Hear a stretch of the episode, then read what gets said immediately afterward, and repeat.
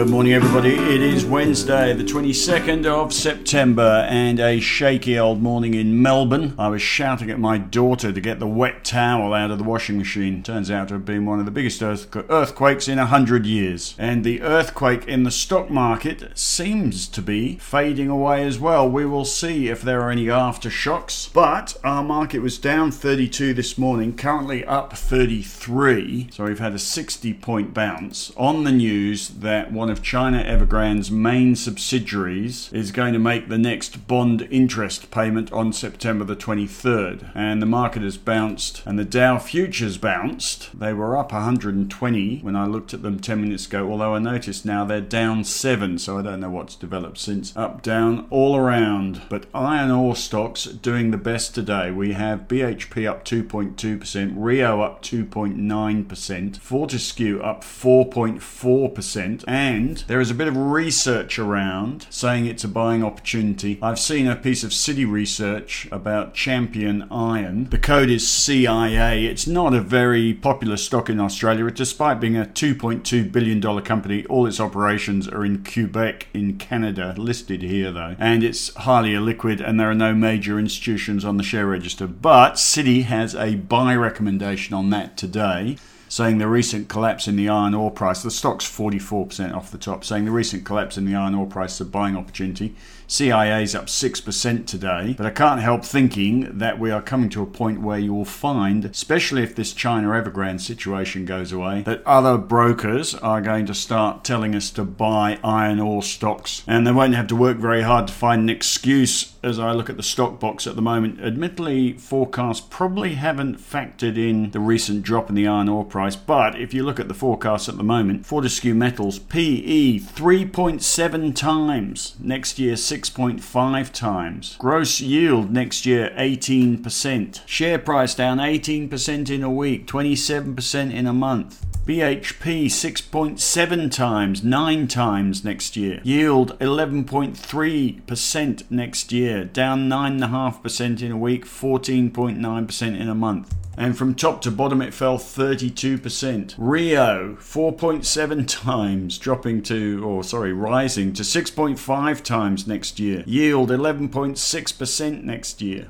From top to bottom, the share price has been down 30.8%. And I didn't mention Fortescue down 46%. Bottom line, if this Evergrande situation goes away, and the suggestion is that if they do run into trouble, that the Chinese authorities won't step in unless they run into trouble, unless there is a spillover a contagion into other areas of the finance finance industry in China and maybe the Chinese economy. They won't step in unless there is a spillover. But it looks like they might just get themselves out of it anyway. In which case, could this be the bottom of this recent wobble which saw our market from top to bottom down 5.78%? It's all a gamble. We don't know for sure, but those are the headlines today. China Evergrande will make coupon payment for onshore bond due September 23rd. We're probably going to get whiplash following every announcement on this issue, but there you go. That's the fun of the stock market. The Evergrande share price, the barometer of market sentiment, isn't actually trading today. There's a holiday in China, so it was down 0.44% in the end yesterday. As I look at Hong Kong or Hang Seng futures, at the moment, not up a lot, up 0.2 2%. So the market not really getting behind the it's all over theme, but some suggestions that it might be. Also helping the theme today is the People's Bank of China, China's central bank, has increased its injection of short-term cash into the financial system, putting 120 billion yuan into the banking system through reverse repurchase, reverse repo agreements, which is up from 30 billion on Wednesday and 100 billion on Friday. Friday and Saturday. All right, other quick things. Zip, Z1P, you'll see in the markets today section, they've made a move into the Indian buy now, pay later market, buying ZestMoney for $69 million. Sorry, it's an investment. They're not buying the whole business. What's the population of India? Over a billion. ZestMoney has 11 million registered users and 10,000 merchants. So plenty of upside there. The share price isn't doing too much though. Or maybe not. It's up 2.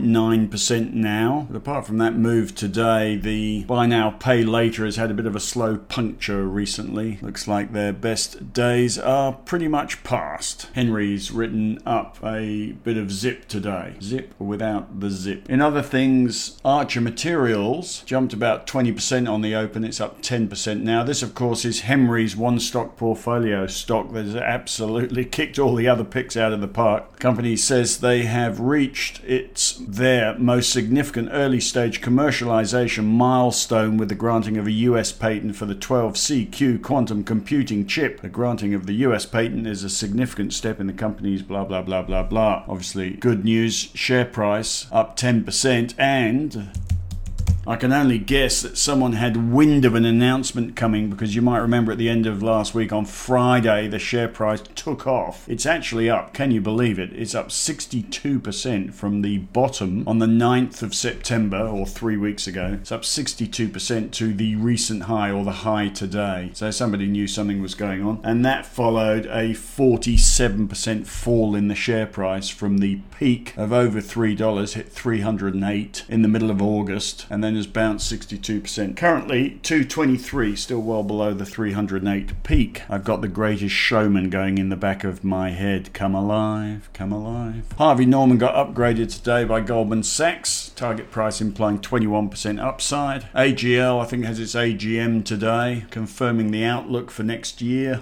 Share price up 2.9%. That stock, of course, has been an absolute shocker. This is the first bounce in months today, or the last couple of days being the first bounce in months. That in the last couple of days, from bottom to top, it's gone up 11.5%. And that follows a 62% drop since the bottom, the bottom of the pandemic. It's fallen 62% since then. And that follows an 80% drop since 2017. It has been singularly one of the worst big cap performers in the market over the last four years. Anyway, sign signs of hope in the last couple of days and the AGM today, as I say, share price up a little bit. I don't know how many times we've been tempted to catch the knife on AGL. Thank goodness we haven't, but clearly we'll be triggering a few buy signals for short term traders today or tomorrow morning when they scan for them. Another stock possibly worth a look will be on the scans tomorrow as well for a short term bounce. Might interest some of you. MVP medical developments. It's best known, of course, for the green whistle, which uses pain relieving drug Penthrox. It's also used for veterinary applications as well. A technical buy signal short term on that as well. MVP, the code. Earnings took a huge dip over the pandemic. The share price at the moment is down 14% from the, well, at its low, was down 14% from the pandemic low. So, where the rest of the market's up 70 odd percent, this drop dropped 14%. And prior to the pandemic, it was absolutely flying, and it's dropped 72% from the pre pandemic top. And in the year before the pandemic, it rose 230% in a year, and the pandemic slapped it in the face. So it is a classic. This is MVP, Medical Developments International, a green whistle stock. So it is now a classic pandemic recovery stock. Fundamentals look atrocious, but it might be one worth doing a little bit of research on. If it ever regains its former glory, it would be up 156% from here. Maybe I'll write it up tomorrow or get Tom to do a buy, hold, sell on it. Right, what else have we got going on today? Chris likes a REIT. Yawn a REIT. Come on, Chris, get more exciting. Likes Charter Hall Group, a real estate investment trust, calls put it in as chart of the day today in the trading ideas section. Solid uptrend. COVID update. If you have a look at the chart in the strategy piece, not really our skill set to add value to COVID numbers, but it is clear that COVID cases in Australia nationally are peaking. The US House of Representatives have voted this morning to suspend the federal debt limit. In other words, this is where you always get this brinkmanship between Republicans and Democrats over the debt ceiling, which has to be renegotiated every year. Everybody votes along party lines, and the threat of not refunding the government, not not raising their spending limit always manages to be used as a lever by the other party to extract all sorts of favours. Anyway, this political brinkmanship, standoff or showdown or whatever you want to call it, has been delayed until early December. Nothing quite like getting very close to Christmas before you threaten to shut down all the government departments that is funded that are funded by the bill. What else? We've got Morgan Stanley. Oh, I think I mentioned this yesterday, saying that they saw the possibility of a 10 to 20% pullback in the market. Lake Resources. I won't tell you what I know about Lake Resources, but joining in any fad, they have partnered with a US company to develop a lithium project in Argentina. The share price has popped. Have a look in the Markets Today section today. We've got our usual Wednesday list of the most shorted stocks done by Tom. If you've never seen it, flights Centre, the most shorted stock, followed by Webjet. That's quite interesting because, of course, if the borders open up and travel suddenly comes back in fashion, those short coverers are going to have to cover quickly. It'll mean the share price rises on these stocks will be that much more rapid when there's an excuse to buy them. Otherwise, most shorted stocks Kogan, Zip, EOS, one of Henry's playthings, Mesoblast and a number of others. The shorting list is always worth keeping an eye on, especially if you are an active trader, because these are stocks that tend to move faster. Stocks that are highly shorted, if there's good news, they bounce fast. And when you look down the list, you'll always find the hot stocks. So Redbubble on there, Kogan on there, Temple and Webster on there, BNPL stocks have been on there for a while, Splitit, Zip, and we were talking about AGL possibly turning the corner. AGL's on there, the 13th most shorted stock. A lot of the terrible performers are. A2 Milk's on there as well.